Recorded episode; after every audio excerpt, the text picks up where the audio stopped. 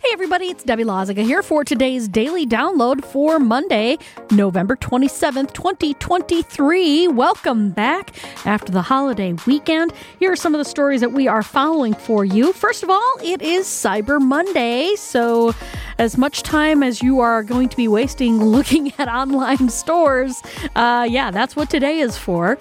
The next round of hostages gets released in Gaza today. And Candy Cane Lane opens in West Allis to raise money for the MACC Fund. Well, those are some of the stories. We got tons more, of course, on 620 WTMJ, WTMJ.com, on our mobile app, our YouTube page, and everywhere you get your podcasts.